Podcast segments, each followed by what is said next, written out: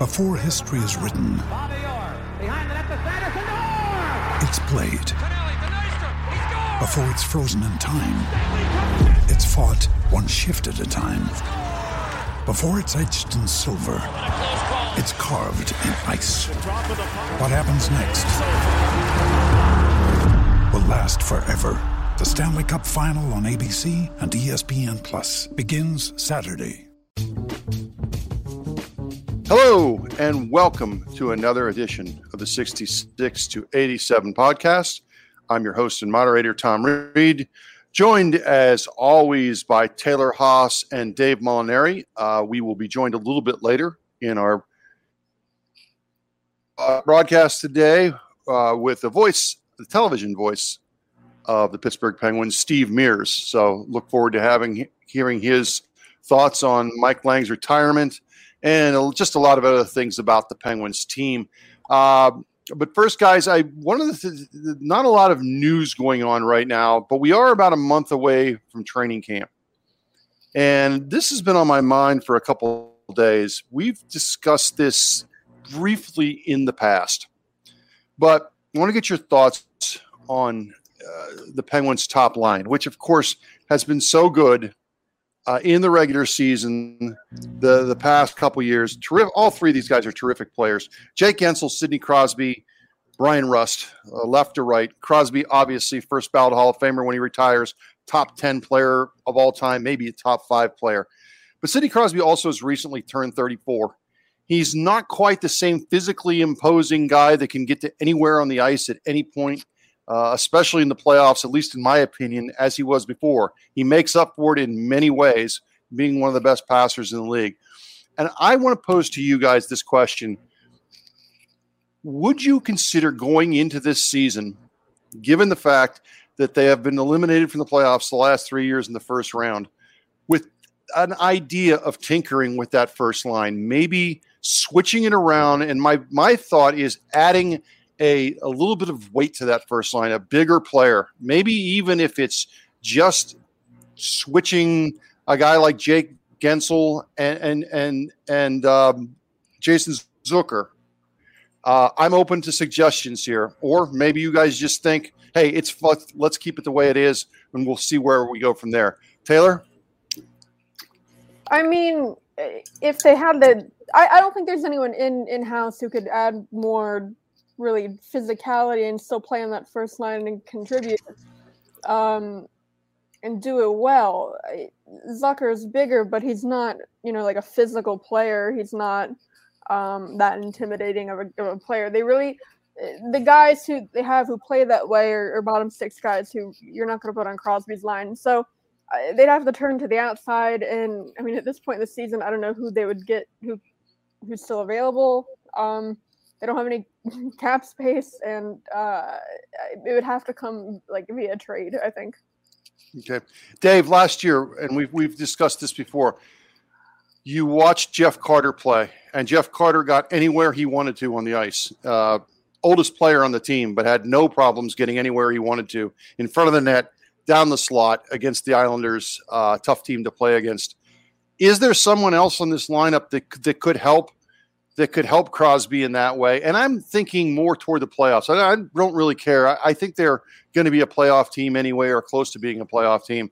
Would you consider or are you in Taylor's camp? Just keep kind of keep it the way it is because there's not a natural person to put there.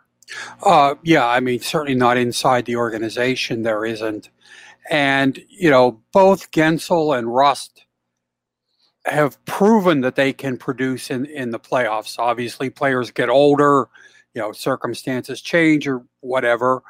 But if memory serves, Guentzel had 23 goals uh, during his first two playoff runs, which was like 35 to 38 games, something in that neighborhood.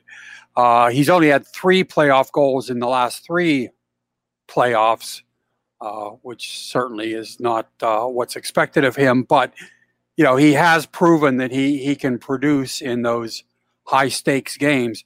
And you know, Rust for a long time had a reputation as a you know big game player, a, a guy who produced in clutch situations. So if if either or both of his wingers had a history of uh, fizzling in the playoffs, then then yeah, I'd I'd consider maybe some uh, experimentation. But as it is, I really don't see a need to uh, to tamper with the the top line. And uh, you know, even though you would expect more productivity from that unit than, than you got in the Islander series, I still think you know they would have uh, beaten New York in the first round if they had had average or better goaltending. Right. Uh, I agree with the sense that all three of those players are terrific players. I really, uh, Crosby goes without saying. Uh, Jake Guentzel has been a really good player, and as you mentioned, Rust has had some really good playoffs, big games. I just don't know if that group together has been working very well in the playoffs the last couple years. Point taken on the goaltending, we I think we all agree on that.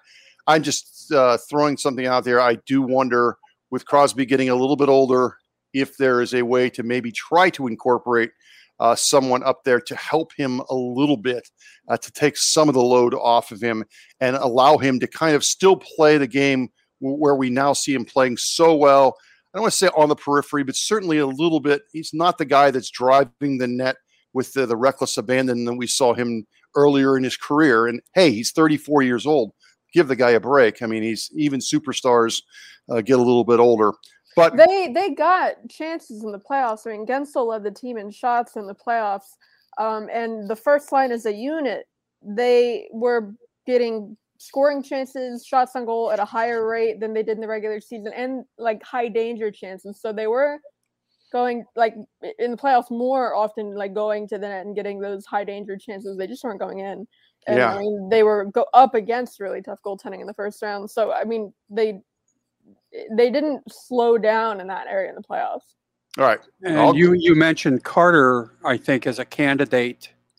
You oh, I don't know if a candidate. I just, I just as someone I saw that was able to play that way. Who, to Taylor's point earlier, and I guess I didn't make this well.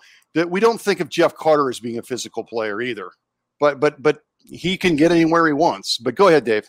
Uh, no, just that. I mean, if you want to assume that Malkin won't be available at the start of the season, uh, if, if in fact you would bump Carter up to presumably the right side with uh, with Crosby, then you really would be a, a one line team at least offensively. Yeah, yeah, yeah. Good points.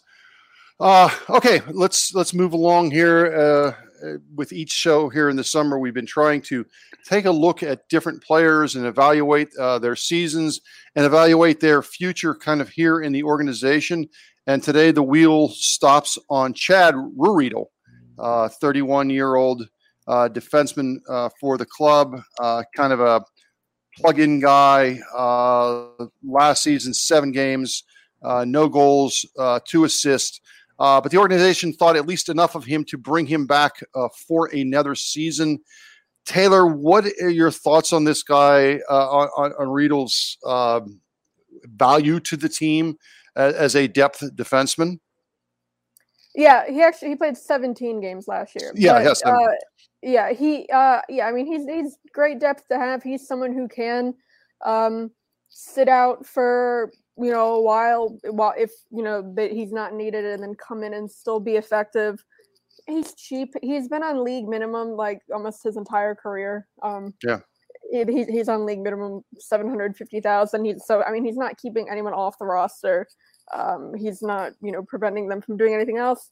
Uh, yeah, he's a good depth option to have. When he came in, he was effective. He can play on the left side too. He did that a little bit last season for a handful of games when the Penguins were really hurting on the left side.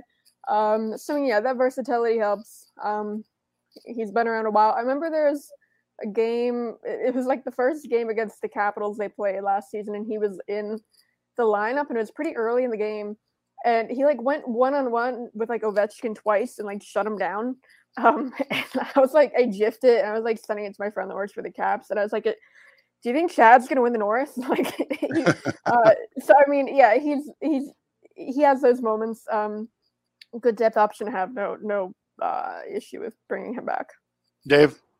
No, there, I mean, I don't see any downside to uh, to him. Not in terms of what he's paid, not in terms of what he can do for you on the ice. I think it is a talent of sorts to be able to be out of the lineup for weeks at a time Yeah. and you know get back in and perform you know at the level that would be expected if you had been playing the whole time um, I you know I, I think he's a he's a very nice insurance policy uh, versatile piece for for them to have on their depth chart Yeah, and I think you guys both raised the, the excellent point of there's that is a hard that is a hard role to play, and a lot of times it takes a veteran uh, to kind of accept that. Uh, you know, when you're when you're coming up in the from the minors anymore, it seems like teams want to get they want guys playing. They don't want guys sitting on the bench or last year sitting on a taxi squad. We even saw that with P.O. Joseph after he came back out of the lineup. You didn't want to sit him around. You And even that for the I mean, for the right side, the Penguins also just don't really have any young guys who could Right. do that. like No, no, but, but uh, my point is that, that with young players, you don't want them doing that. You want a guy like Ruhwedel who has been around. They it, it does take it does take something to be able to sit out a long time, long stretches, and go in and play pretty well. So yeah, you, you to your point, Taylor. I, I know what you're saying, but I was just trying to kind of amplify your guys' point that it does. Uh, it, it, there are guys around the league, the, the and, and it is a I don't know if it's a talent, but just the ability to step in after long stretches and and give give the team very serviceable performance. Yeah, I yeah, I mean like I get what you're saying, but yeah, they're they're only right-handed prospects who are like in Wilkes-Barre Josh Maniscalco, Will Reilly. Neither of them close to being ready to coming up anyway. So yeah, you need someone like Chad uh, Taylor Fedun, who they signed uh, what on the first uh, one of the first days of free agency. He he's a right-handed you know veteran guy too who has NHL experience. So he's someone you know you could end up seeing too. But um yeah, no issues with Chad. All right. All right, we'll be back here in a second here on the 20 on the 66 to 87 podcast. We'll get to our roundtable segment. Also, we'll be mentioning uh, the passing of Tony Esposito, the great uh, Blackhawks goalie, also served as a very short at a very short time here uh, as the general manager. We're also going to get into the bottom six uh, and, and ask our beat writers what their level of comfort is uh, with this group heading into training camp here coming up in about a month. Stick with us. Another day is here, and you're ready for it. What to wear? Check. Breakfast, lunch, and dinner? Check. Planning for what's next and how to save for it? That's where Bank of America can help. For your financial to dos, Bank of America has experts ready to help get you closer to your goals. Get started at one of our local financial centers or 24-7 in our mobile banking app. Find a location near you at bankofamerica.com slash talk to us. What would you like the power to do? Mobile banking requires downloading the app and is only available for select devices. Message and data rates may apply. Bank of America and a member FDIC.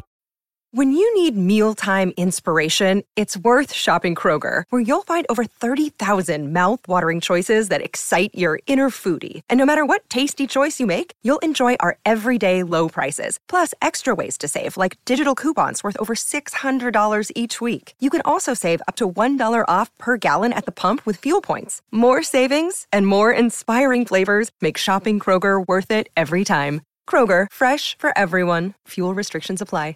With threats to our nation waiting around every corner, adaptability is more important than ever. When conditions change without notice, quick strategic thinking is crucial. And with obstacles consistently impending, determination is essential in overcoming them. It's this willingness, decisiveness, and resilience that sets Marines apart. With our fighting spirit, we don't just fight battles, we win them. Marines are the constant our nation counts on to fight the unknown. And through adaptable problem solving, we do just that. Learn more at marines.com. Welcome back to the 66 to 87 podcast, and it's roundtable time, which, as most of you have figured out by this point, not really different, whole lot different from the first segment, but we like to give it a fancy name.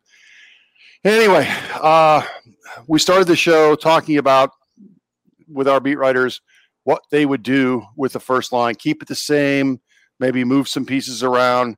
And I think the the the, the unanimous consensus was there's not a good person to kind of Crosby because they, you don't have a person that fits the maybe giving them some more size, a little bit more weight. So for now, it's going to stay the way it is because there is not an in-house candidate to move up to the, to the first line. I would guess these guys are going to say they're a little bit happier with the bottom six. I know, Dave, you wrote about this a week or two ago. I can't remember if it was just in a normal story that you wrote or part of the Friday Insider, which I hope people always get a chance to read about how they've kind of repopulated this group. Obviously, losing Brandon Tanev, uh, Jared McCann also on his way out. Uh, but there are some good, there's some decent options here that, that they have brought in. Certainly, uh, Brock McGinn being a person we've already talked about. And then today, Taylor wrote about um, uh, Danton, Danton Heinen. Uh, I want to get your guys' thoughts on where you guys are with your comfort level with with the bottom six here about a month out from training camp. Uh, Taylor? I mean, it feels like a downgrade, um, especially when you consider Carter's probably not going to be in the bottom six to start.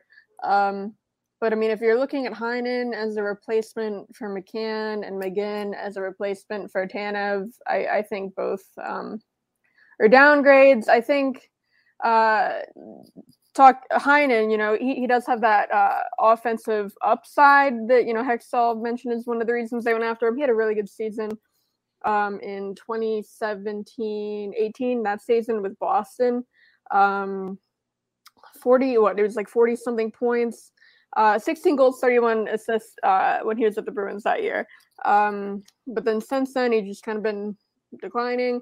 Um, offensively, uh, defensively, looking at like his impact, nothing that exceptional.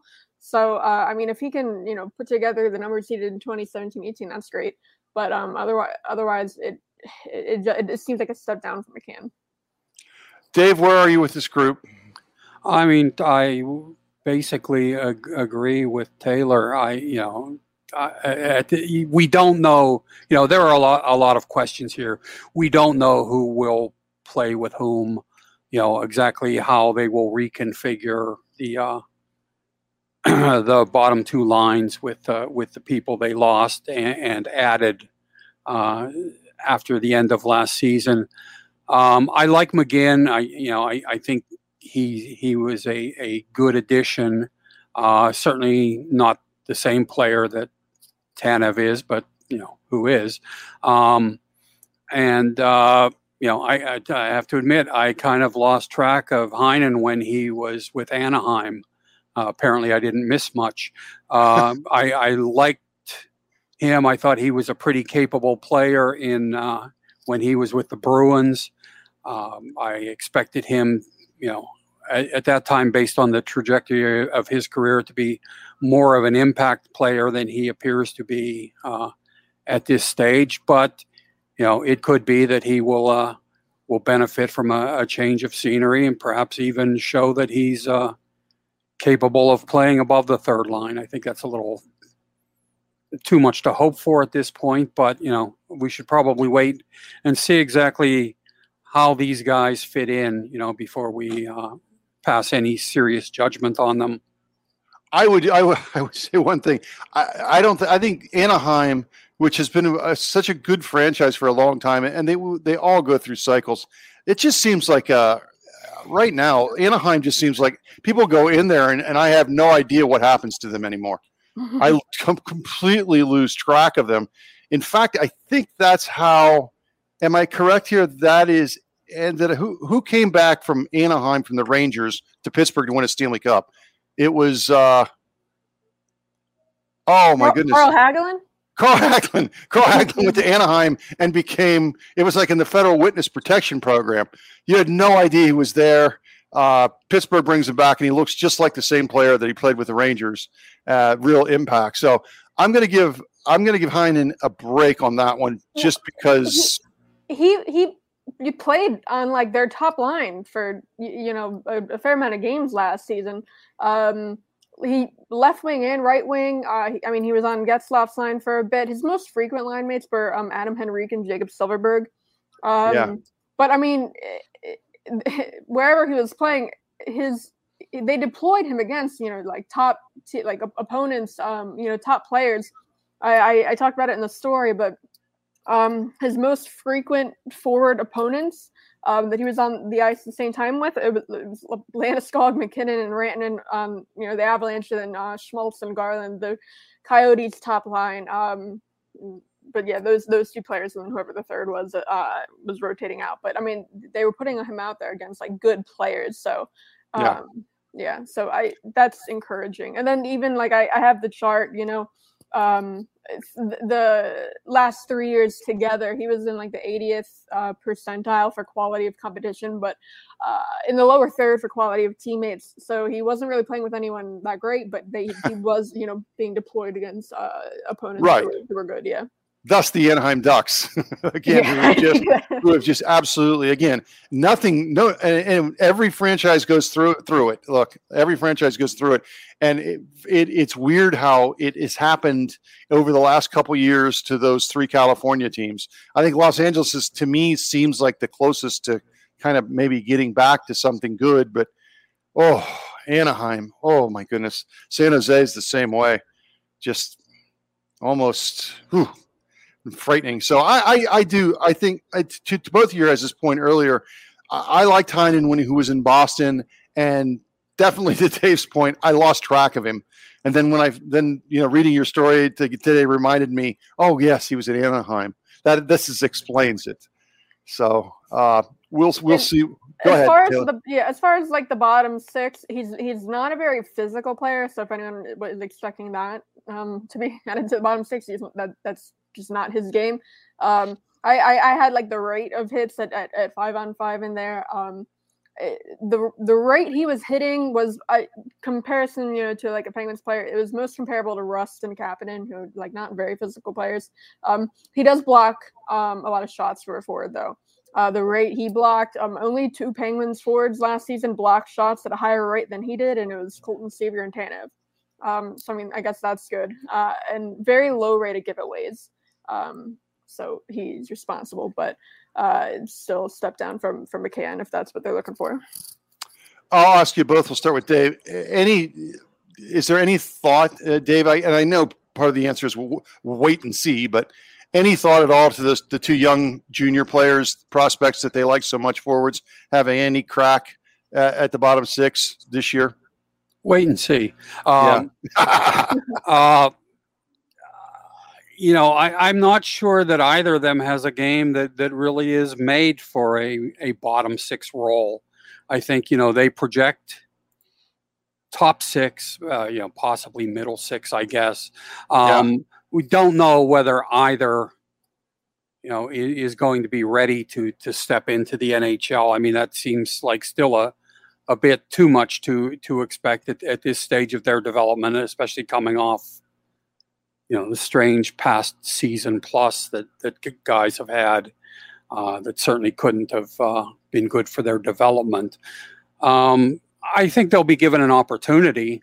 Yeah, but you know they they will have to be the best among equals. You know right. to uh, to merit keeping over guys. You know the Penguins have. I want to say it's 14 forwards on one-way contracts. Um, so you know when when a guy's on a one way, that gives him a, a built-in advantage over, over somebody who who has a two way, especially if it's a a younger player who can who can be sent to Wilkes-Barre without having to go through waivers. Yeah, Taylor. Yeah, I don't. Um, I don't think so. Not to start. Uh, like Dave said, neither of them. That's not really their role. Um, and uh, coming from the you know you have to be responsible defensively to, to be there and they're both coming i mean they're coming from the same really strong team the qmjhl a league that's not really known for uh defensive play and they're coming like from a team who possesses the puck more often than not so they re- what they haven't had to play like a lot of really hard defense uh recently and i think going from that to the nhl would be a huge shock uh, I don't think it would go well. You don't want to see them getting limited minutes. They need to be in Wilkes-Barre playing. Um, I mean, Drew Drew O'Connor. I I I would like to see him in that role after seeing him in in Wilkes-Barre. He's more likely. I mean, Zohorna. They have Zohorna still. Uh, he can play center and wing. Uh, he's an option for the bottom six. Anthony Angelo, Sam Lafferty. Um, they have enough guys who have uh, experience. Um, and then even if you're looking at guys who don't have NHL experience yet but have professional experience, I mean, I think Bellerive style wise is the closest comparison they have to Tanev. Um, so I I just think there are a lot of options they'd have to go through before they'd get to um, uh, you know, one of Poulin or, or, or Legare. And then even Dominik Simon, I still think Dominik Simon's going to end up in Wilkes-Barre. He cleared waivers last season. He should clear waivers again, no problem. Um, but given, you know, how he was used and he was here last time, I think even him uh, would be a, a better option to start than Poulin or Legare. Taylor, I can't believe we just finished this segment on the bottom six and not a single mention of Johnny Hockey. Oh, how quickly Freddie they, Hockey. Freddie Hockey, how quickly they forget. Oh my goodness. Uh, One last thing, and Taylor just mentioned it, and Dave, I've heard this from the time I started covering hockey in the, in the early '90s. Why do they not play defense in the queue? What, what's going on in the queue? What's going on in the Maritimes and in Quebec that they just don't play defense up there? I think they want to uh, develop all those great goaltenders like Martin Brodeur and Marc Andre Fleury, and Oh. uh, you know, so uh, by putting them out there, uh, kind of leaving them completely defenseless, uh, you, you really develop their abilities. I don't know. I, I you know, I, I think, uh, you know, it might be that th- there's seems to be more of an emphasis put on offensive creativity, um, just among French Canadian players, if I can make that kind of grotesque generalization. Um, you know that might have something to do with it. You you know where, where there's more of a uh, an emphasis that's placed on you know developing individual talents and skills th- than there is you know uh, tending to the uh, details of the game. But yeah, I mean, there, there's no question that you don't uh, normally see a whole lot of uh, well-developed defensive players coming out of the Quebec League. Daniel Sprong, example. I mean, he- I- he's turned it around, but like the first time he was here, if you remember, like uh, he's a good example of that.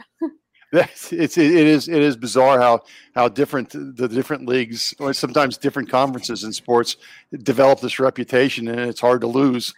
Uh, maybe you don't want to lose it. Of course, the great off uh, to mention to, to Dave's point, so many great offensive players. Of course, two of the, the two best in this franchise history came out of the queue. So we all love the queue. No problem with the queue. All right. Um, on a different note, uh, Phil, uh, Tony Esposito, uh, the, the longtime uh, great goaltender uh, for the Blackhawks and very short time uh, general manager of the these Penguins, uh, passed away here on Tuesday. He was 78 years old. Uh, no question about his legacy as a goaltender in the NHL. Uh, terrific with the Blackhawks. Uh, was a guy I was just talking with somebody a little bit earlier today who grew up in Chicago, uh, worked for the Blackhawks. Uh, As a kid, idolized uh, Tony O. Said every kid wanted to be Tony O when they were growing up playing street hockey. Uh, I would th- think that his legacy here is a little more mixed. Uh, is in his very brief time uh, with the, the Penguins as GM, came in in 88, 89. Hey, that's the team that went to the, the first really team that went to the playoffs with Lemieux, won around, beat the Rangers, ended up losing in seven games. Gene Ubriaco was the coach. Taylor, when I read that, I, I thought she had to make a mistake. That that, that was not Gene Ubriaco. Sure enough, it was. But then it all kind of comes crashing down in the middle of the next season. That kind of brings in the next wave. And of course, Craig Patrick, we know what he's meant to the franchise. Dave, you were covering those teams. What do you remember about the Tony O days, uh, brief as they may be in Pittsburgh? Well, he was certainly a better goaltender than he was a GM. Um, as I recall him telling the story at the time when he received the call, the initial call from the Penguins, I want to say that it came from the then owner, Edward J. DeBartolo. Uh, but uh, Esposito said that when the Penguins called him, he and were talking about a job, he thought they wanted him to be a scout and actually they wanted him to come in and be the general manager. I think he probably would have been more qualified. He certainly would have been more qualified to be a scout than he would have been to be a GM, since he had no front office experience that I'm aware of to that point. Um, you know, he he oversaw two drafts. Uh, the Penguins' first rounders in, in, those years were Jamie Heward and Darrin Shannon. Uh, both mm. went on to have pretty fair careers. Uh, neither of them did much in Pittsburgh. In Darrin Shannon's case, it was because he was part of the package that, that went to Buffalo uh, for Tom Barrasso. Sure. Uh, which, you know, uh, that was probably the most memorable move that uh, Esposito made for whatever issues anyone has with, with Tom Barrasso he certainly gave them some some quality goaltending and, and was a major contributor to the franchise's first two Stanley Cups. Uh, I believe they also drafted Mark Recchi in the fourth round during, uh, I believe it was Esposito's first draft. So I don't know how much a GM uh, should be credited or blamed for draft choices, but you know he does uh, hire the scouts, and if the scouts uh, turn up a gem like Recchi proved to be, then uh, I think at least uh, some of the, the credit and glory should be reflected onto the GM. Taylor, your thoughts? I mean, you, you had obviously had to do some research for this. I'm not going to ask you any of your memories of that of, the, of, that short time, but your, any thoughts on on on, on Esposito and his, his short time here? Yeah, yeah, I did look into the, the story, like Dave mentioned. Um, drafted Recchi uh, Barrasso, the, the biggest trade he made. Um, he acquired Wendell Young too, who was around. I, I have like the full list of trades up. Um, Wendell Young, who was around, you know, during the Cup years too. Uh, other than that, not not a whole lot of two notable guys.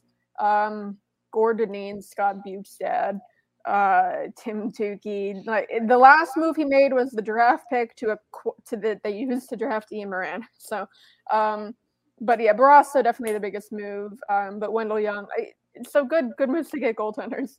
Um, but uh, yeah, I mean his time was short. But he did uh, that year. They returned to the playoffs for the first time uh, in six years, not making it. That was a good um, team too. I mean, and again, he didn't he didn't have anything really to do with it other than we mentioned with with Barrasso, but but that was a pretty good team. We've we've we've had we've had guests on here talking about you know, and that was the kind of the team that you could. I thought the first time you could see, hey, there's there's a chance here these guys could win the cup. Well, and uh, they, they swept the Rangers that year. That, oh, that, I'm aware. Time. Yeah, well, and oh. what his his brother was the Phil Esposito was the GM of the Rangers. And oh, don't see. Why did you have Phil to remind got, me of this? I know. I was going to say Phil got fired. So if he did anything, oh, oh, I'm aware. and that series, if I can inject a personal note, that Ranger series gave me one of my most memorable playoff moments when late in game four, as the Penguins were about to complete the sweep in New York, the Madison Square Garden crowd started to chant "We suck, we suck," which I, I mean, I don't think anybody was disputing that, uh, but it was the first time I had heard a uh, a home crowd turn on a team quite that way. So it uh, it made quite an impression. And that team, uh, you know, uh, that Penguin team. Let's not forget, in the second round, they were up three two on yep. the Flyers, and. Yep uh, and no Hexy for game seven, right? Exactly. Ken Wregget got the call for the Flyers in game seven at the at the Civic Arena and won the game. And all of the uh, balloons, I want to say they were black and gold, uh, stayed in the rafters that night. They were scheduled to drop when the Penguins clinched their berth in the third round, which didn't happen for two more years. Yeah, wow, that's good stuff. I, I Gene Ubriaco, I'm still, my mind still can't I can't wrap around the fact that he was the coach of that team. Mine uh, too. when we come back, we will be joined by voice of the Penguins on the TV side, Steve Mears. Stay with us. Ryan Reynolds here from Mint Mobile. With the price of just about everything going up during inflation, we thought we'd bring our prices down. So to help us, we brought in a reverse auctioneer, which is apparently a thing. Mint Mobile unlimited premium wireless. Ready to get 30, 30, bit to get 30, bit to get 20, 20, 20, bit to get 20, 20, bit to get 15, 15, 15, 15 just 15 bucks a month. So, Give it a try at mintmobile.com/switch. slash $45 up front for 3 months plus taxes and fees. Promo rate for new customers for limited time. Unlimited more than 40 gigabytes per month slows. Full terms at mintmobile.com. Now's the time to save 30% on wedding jewelry, only on bluenile.com. Make sure your wedding ring is the one with your pick of diamond and lab grown diamond bands, all hand finished and graded for excellence. Or surprise her with something blue she'll love for life, like a stunning pair of sapphire earrings. Blue Nile's jewelry experts are available 24 7 to help, from fit questions to style advice. Right now, get up to 30% off at BlueNile.com. BlueNile.com. Uh, welcome back to the 66 to 87 podcast. And as promised, we are joined by the voice of the Penguins, the television voice of the Penguins, Steve Mears, does a great job calling the games. Uh, Steve, thanks for joining us today. And, and I don't think we could start with any other question than just your impressions of Mike Lange. And, and we've gotten a lot of uh, feedback from, certainly different people. You read stuff, even Sidney Crosby, Mario Lemieux, people weighing in on his impact. But as a broadcaster, as someone who does the same thing uh, that he has done so well for many years, what did you appreciate? Well, there's so many things. Uh, I, I could go on and on, and, and also from so many different perspectives. First of all, as a fan growing up in Murrysville, Penguin fan, and just wanting to be like him. I was like a whole generation of kids who raced to finish their homework and wanted to be right there in front of the TV or the radio, seven o'clock, just to listen to him. So there's that perspective. Later on, there would be uh, meeting him. I was with the Islanders when I first met him, and he was always very supportive, sharing information. And uh, anytime I had a question during one of those Penguin Islander morning skates, he was always so gracious with his time. And then later on, I worked for Penguins Radio and now Pens TV, and he's just become this great mentor. And he still is, still will be. Uh, anytime I have a question, whether it's about the nuts and bolts of broadcasting or about anything else, career advice, anything else, he has always been so incredibly gracious and willing to help out and share all these pearls of wisdom. And that's where I could just go on and on about all these little things that he's taught me, whether it's like how to prepare for a game seven or uh, identifying players, just all the X's and O's, and the, just the the uh, intricacies of doing play by play. He's always been so helpful to me, so uh, I'll always appreciate that. Uh, he he took me under his wing whenever I was starting with Penguins Radio, and and uh, all anytime I had a question, he was always willing to answer it. So I'll always be be grateful. But the, there are so many things that made him great. It was his voice, his preparation, his anticipation, his excitement level, and of course his famous catchphrases. So you put that all together, I think you've got one of the greatest sportscasters, not just hockey play-by-play guys, but one of the greatest sportscasters of all time. Steve, I would think it would be easy for a kid, like you said, growing up, listening to him, eventually wanting to kind of do the same thing, to fall into a trap of trying to sound like my idol or sound, sound like a guy who who's an idol to a lot of fans here. And yet, listening to you, anyone that listens to you knows that you're not Mike Lange. And I don't mean that. And I don't mean that in a, I mean that in a complimentary way, and that you have got your own style. As you were coming up and coming into the Pittsburgh market, were you aware of that? Did you use like, I've got to be myself? I'm not going to, you don't do many catchphrases or stuff like that. How was, how did you approach that? Uh, yeah, I think the worst thing you could do is imitate or steal or have something that's contrived to be like Mike Lange, because then you're inauthentic. And one of the great things about him is that everything he did and all of his catchphrases were authentic. There's a story behind every one of his famous catchphrases. I don't think people realize that. So it's not like he's just rambling on about nonsense after Penguin goals. There, there's a purpose and a method to his madness. And uh, I do think if for example, when I did my first Penguin game on TV, I saw Malkin scores, and I said, "Oh, sweet sassy Mo Lassie, that's a Penguin goal." For like that would be the worst thing you could possibly do because it's contrived and it's inauthentic and it's forced. And I'm not against anything uh, like whether it's a colorful catchphrase, but it's got to be organic. And uh, Mike's catalog, of course, is four and a half decades. I'm not even four years into this, so uh, it takes quite a while to, I think, to build that that catalog of his. But uh, yeah, you have to have your own style. There's there's no question about it.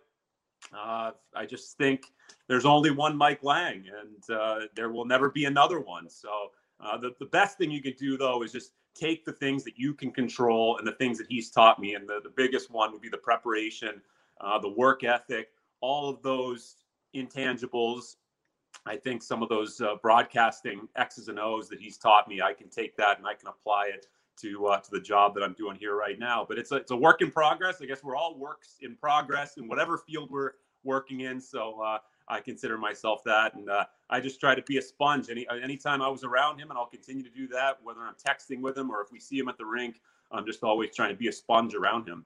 Steve, one thing, one last thing on on the, on the broadcasting for me is one thing as you're coming up, you're you're you're never expecting to broadcast in a pandemic, uh, which forces you to get out of the broadcast booth and work in a studio where covering a game that travels at 80 miles an hour. I, I really thought that you did a nice job of keeping up with plays and keeping up with goals because when you watch some broadcasts around the league with guys in that really unenviable position of trying to make sure the puck went in the net. It's a goal. It wasn't a goal. I thought you did a you and Bob did a nice job. How did you overcome having to deal with not being a lot of times in the place where the game was being played? Well, I was lucky that I had done it before with uh, at least three World Juniors that I did they were from a studio. Anytime the World Juniors were in Europe, we did not travel overseas. So I had a lot of experience of doing some games and some big games. I, I did uh, one gold, yeah, one gold medal game from a studio, and a bunch of other games in uh, over the course of three World Juniors uh, from a studio, whether it was in uh, an NHL Network studio or uh, remote studio that we had in Denver, Colorado. We would be there. So I had a lot of experience doing it and uh, in some ways, it does simplify everything because all you can see is what is being shown by the camera and that main cameraman at center ice. So it simplifies things, but there's no question you do lose your peripheral vision. You lose the ability to see when the goaltender's being pulled, when the trail referee has his arm up in the air calling a penalty, what's going on at the bench when there's a skirmish behind the play. We had a secondary monitor in our studio, but that was tough to bounce back and forth from. It was also a very wide shot. So uh, there's no doubt, in addition to missing the energy of the building and the crowd and the interaction with the players, I mean, there were a lot of challenges along the way. But I thought we did a, a nice job of making the best of a, a, out of a tough situation and hopefully we never ever have to do that again. But it was uh, it was a unique experience I, I, think it's just one of those things that just makes you better as a broadcaster. Steve switching gears uh, you know to the penguins just what are your impressions of the offseason moves they've made so far? Well the common theme seems to be the salary cap and uh, the lack of potential moves. If they had any desire to make any type of drastic change it seems like being handcuffed by the salary cap situation isn't going to allow it. Uh, I've always liked Brock McGinn. I think uh, an aggressive player and plays in all three zones well, does a lot of good things well, very well rounded player. I don't know if he's a straight up replacement for Brandon Tanev, and that's going to be a question the Penguins have to answer. I think in general, one of the things that I'm looking at here is uh, you, two years ago was Patrick Hornqvist. Now this offseason losing Brandon Tanev and Cody Ceci too, who's a, a big body. So I wonder about the grit factor. And now we see the game, whether we like it or not, it's trending toward a head back to a heavier type style. I look at Tampa's defense, just monsters on the blue line. I look at St. Louis, their defense two years ago, and just uh, loaded with size and uh, a lot of heavy defensemen. I think that was a big part of their success. Obviously, you have to have speed and skill, and Tampa and St. Louis certainly had that. But we're starting to see a trend where it's getting back to that heavy style. Penalty calls start to disappear in the playoffs. So I wonder are the Penguins going to have that element, enough of that element to compete with the likes of some of those teams that I mentioned? You see the Rangers getting tougher. Islanders are always tough to play against uh, when you look at the Metropolitan Division. So uh, that that's one thing, the grit factor and trying to bring some of those players. And I think Brock McGinn can bring some of that element, but will it be enough? As the Penguins have lost some key players that have some abrasiveness and some physicality to them. Yeah, I mean, you mentioned uh, Cody Ceci. I was going back looking at, you know, like the social media reactions from when they first signed him, and it was like, oh, oh God, this is awful. And then, you know, when he leaves, it's like the same kind of reaction, like, oh my God, this is terrible. how how big do you think that, uh, you know, loss will prove to be? Because I mean, they did, you know, add two forwards to replace you know Tanev and McCann, but uh, Ceci, it looks like you know they, they don't have the cap space to really re- go out and sign someone to replace him. Right, that's that's the issue. As I said, it's uh, that's where in a salary cap world, and you got some high price players, you got some lengthy contracts.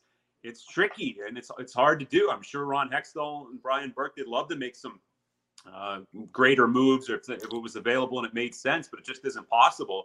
But I, give Cody Ceci a lot of credit, and I, I tweeted about that reaction when uh, people were just so up in arms when Cody Ceci was signed. And to his credit, he went out and had a resurgent year. And I, I, think for him, it benefited getting out of Ottawa and Toronto. Ottawa being his hometown, played there, and, and you know obviously it's a smaller market, but it's still Canada and it's still a lot of scrutiny there. We know what Toronto is in the fishbowl of Toronto, and he struggled uh, two years ago in Toronto. But uh, to his credit, put the work in, very consistent, brought some of that edge and that physicality that I talked about, and uh, was a good puck mover, underrated puck mover. I didn't know that was a, a mm-hmm. big part of his uh, his repertoire, and uh, did a great job for the Pen. So it's a tough loss. There's no way they're going to keep him, not those salary numbers.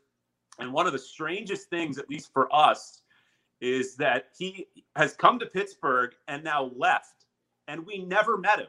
That's the yeah. that's the weird thing with the end. Uh, you know, like same thing. Like we haven't I've yet to meet Mike Matheson or uh, like any of the other guys who uh, came in uh, came on board. Freddie Gaudreau came and went. You know, so uh, that is weird. That's that's we we called all his games and we were like espousing all these great plays that he made and and uh, felt like we we knew these guys. But here's Cody Ceci because we didn't have the access, as you guys know, we didn't have the access. weren't in the locker room as we normally would be, and you get an opportunity to get to know these guys a little bit. Obviously, we weren't traveling with the team on the team plane or being in the team hotel, so it's kind of bizarre that. Uh, this guy, a few of them came into Pittsburgh. We called their games, and now they're somewhere else.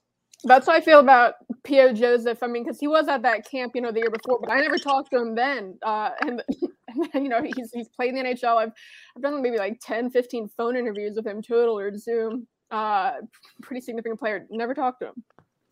Yeah, uh, I did meet Cody Ceci the day he was drafted. We were doing the draft NHL radio broadcast, which of course was in Pittsburgh the same draft that had Mike Matheson and Mark Jankowski and uh, Andrei Vasilevskiy. You go back and you look at some of the great players in, in that draft, and I'm sure I interviewed him on NHL Network back in the yeah. day, but uh, it is a, a, bit bizarre. And that's one of the things we really missed. It. And uh, you guys all know about that. The best stuff you get is off the record, away from yeah. the microphones, away from the cameras. Sure, it's nice, and the team did a great job of just giving access and and uh, making the best of a tough situation. But we all know the best information, especially for a broadcast and, and things that I can use as far as stories and background and, and off the record items, those happen when you're having a, a one-on-one conversation in the locker room, away from the media scrum, away from the microphones and the cameras. And, and it was a shame that we didn't have the opportunity to do that. Hopefully, we can get back and uh, get an opportunity to get to know these guys a little bit better, and then bring those stories uh, even to a greater extent to uh, the audience out there. Yeah. Uh, Steve, you mentioned a while ago your your time with the Islanders. How did you end up on the island, and how did your time there affect you as your you know your development, your maturation as a broadcaster? It was a great stepping stone. Uh, it was a great stepping stone job in the NHL or an entry into the NHL. Uh, I was so fortunate. I was working at the time in Bossier Shreveport, Louisiana. I was the voice of the Bossier Shreveport Mudbugs. That's right. That's the team, the old Central Hockey League. Now they're a junior team in the NAHL, but um, uh, actually fantastic hockey market. They love the game down there in Shreveport, Louisiana. Wonderful hockey fans, Southern hospitality, great people. So I had an amazing four years there, just starting out in pro hockey. And then along the way, I had heard through the grapevine that Bridgeport, the AHL affiliate of the Islanders, their radio job was open. So I really started to go after that. And I was getting in a foot into the door there and, and making strides. I was getting closer to this Bridgeport job. And as I'm doing that, the Islanders job opens up.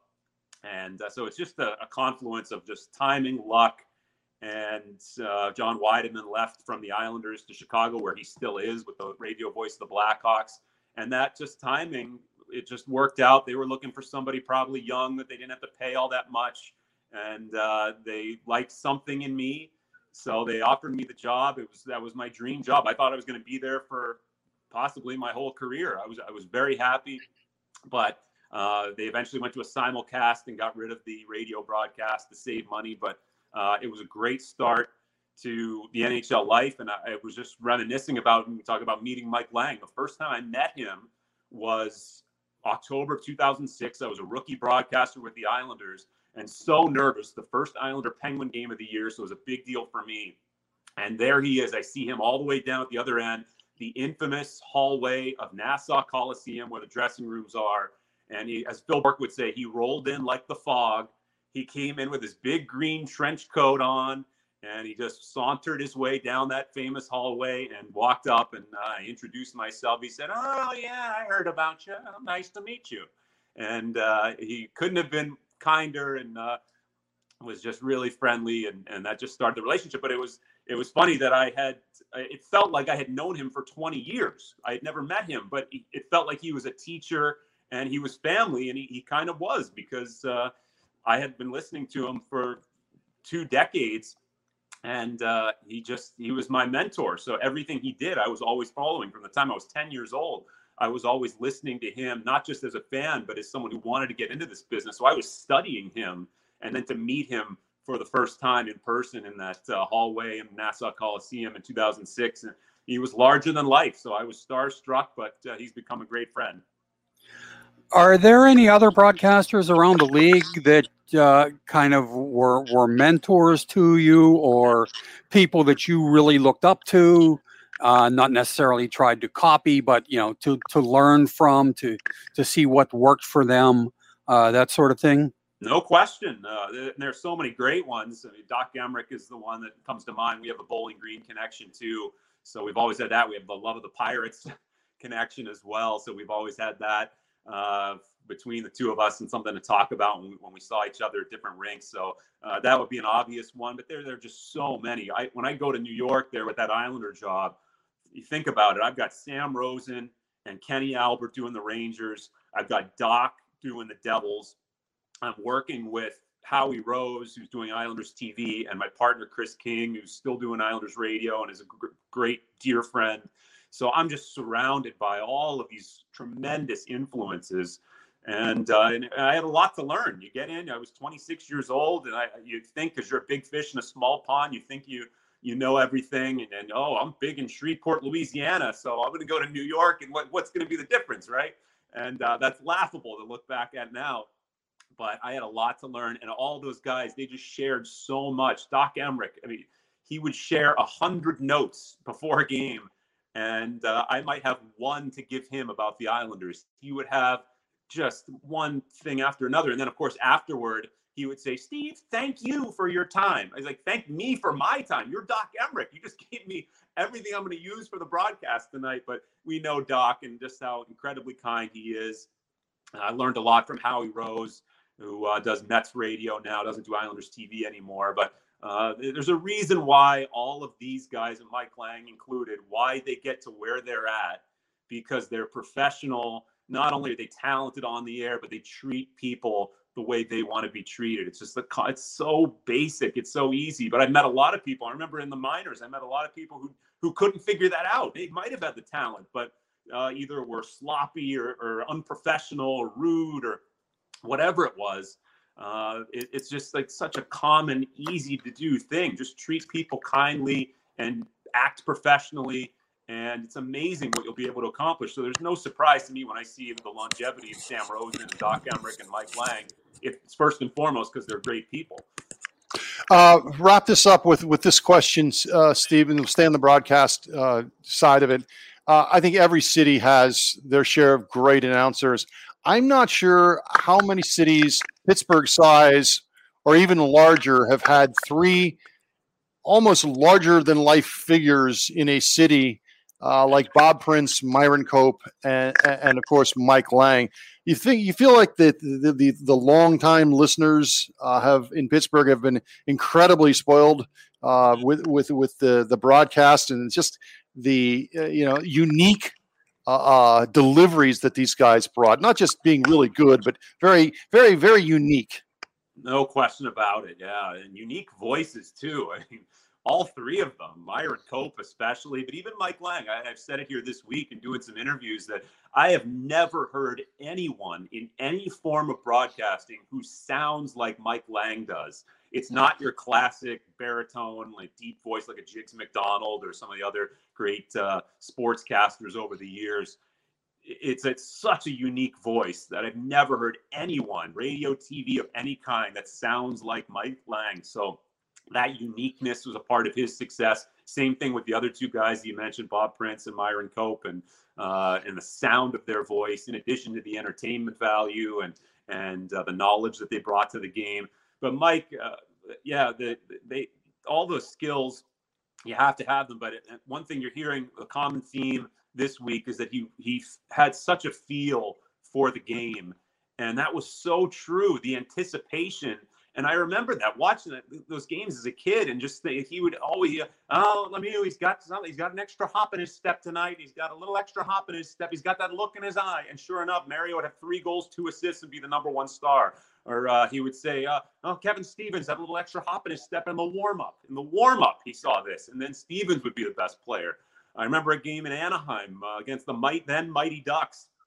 Shaky rookie goalie in net for Anaheim and uh, right on cue, he said, if the Penguins just get some pucks, you can see he's unsteady in that crease. Here's Nedved in the slot, shot, score. Penguins lead 2 nothing. Like on right at that second, you know? So it's that type of anticipation in addition to the usual ebbs and flows of, uh, of a hockey game and building that excitement that he was so good at. But uh, he just had that sixth sense, and it's pretty remarkable for a guy from California who I don't think saw a hockey game until he was in his 20s who never played the sport. I think he's only been on the ice once, maybe in his life, if you if I remember that correctly. So for someone like that to uh, study the game and to put so much into the craft and so, so much into this city, it's uh, it's amazing what he was able to accomplish. And uh, we're certainly going to miss him, but it's been a wonderful celebration here this week, looking back to all the tremendous moments with Mike Lange behind the microphone. And I know I'm going to miss him, but I'm glad he's still going to be around and doing some work with Penguins Radio. And if I ever have a question, I know I can text him and uh, he'll get right back to me. Well, great stuff, Steve. As always, uh, we appreciate it. And that's it for us this week on the 66 to 87 podcast. For Steve Mears, our guest, Taylor Haas, Dave Molinari, this is Tom Reed. We'll talk to you next week on the DK Pittsburgh Sports Podcasting Network.